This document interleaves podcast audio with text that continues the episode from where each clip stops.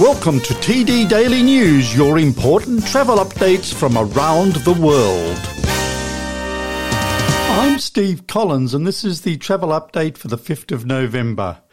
P&O Cruises has released its summer 2023 and winter 2023-24 cruise program, which includes new ship Arvia's maiden summer season. It includes Arvia's first full winter season in the Caribbean, as well as new island vibe summer itineraries on Britannia. Launch booking offers include free child places. Third and fourth guests, both adults and children in the same cabin, can travel for free on selected holidays. Past guests get a 10% booking discount and a 5% discount applies for new guests. New ship Arvia's first summer sailing from Southampton will be a series of 14 night holidays in Italy, Spain, and France, and itinerary choices include La Spezia for Florence and Pisa or overnight visits to Barcelona.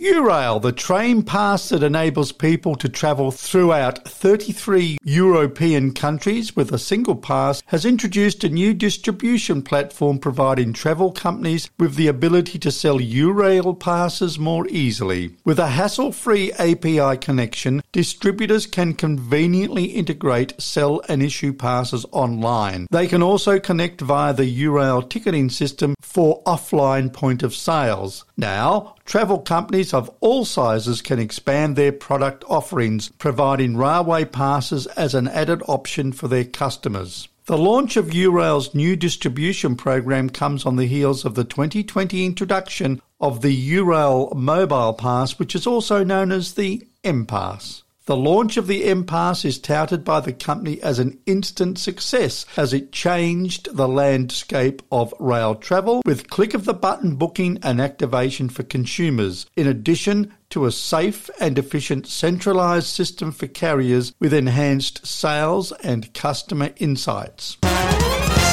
The Indonesian government has decided to reduce the mandatory quarantine period for international travellers, both Indonesian citizens and foreigners, from five to three days. Coordinating Minister for Economic Affairs Erlangga Hartarto said. This rule applies to international travellers who have met the requirements, including being fully vaccinated and a negative for COVID 19 based on PCR test results since their departures, after the arrivals in Indonesia and at the end of the quarantine period. Meanwhile, domestic travellers who have been fully vaccinated are required to show negative antigen swab results or PCR tests for those who have received only one shot of the vaccines. Hartarto emphasised that the COVID 19 pandemic in Indonesia is primarily under control as the number of cases continue to decline.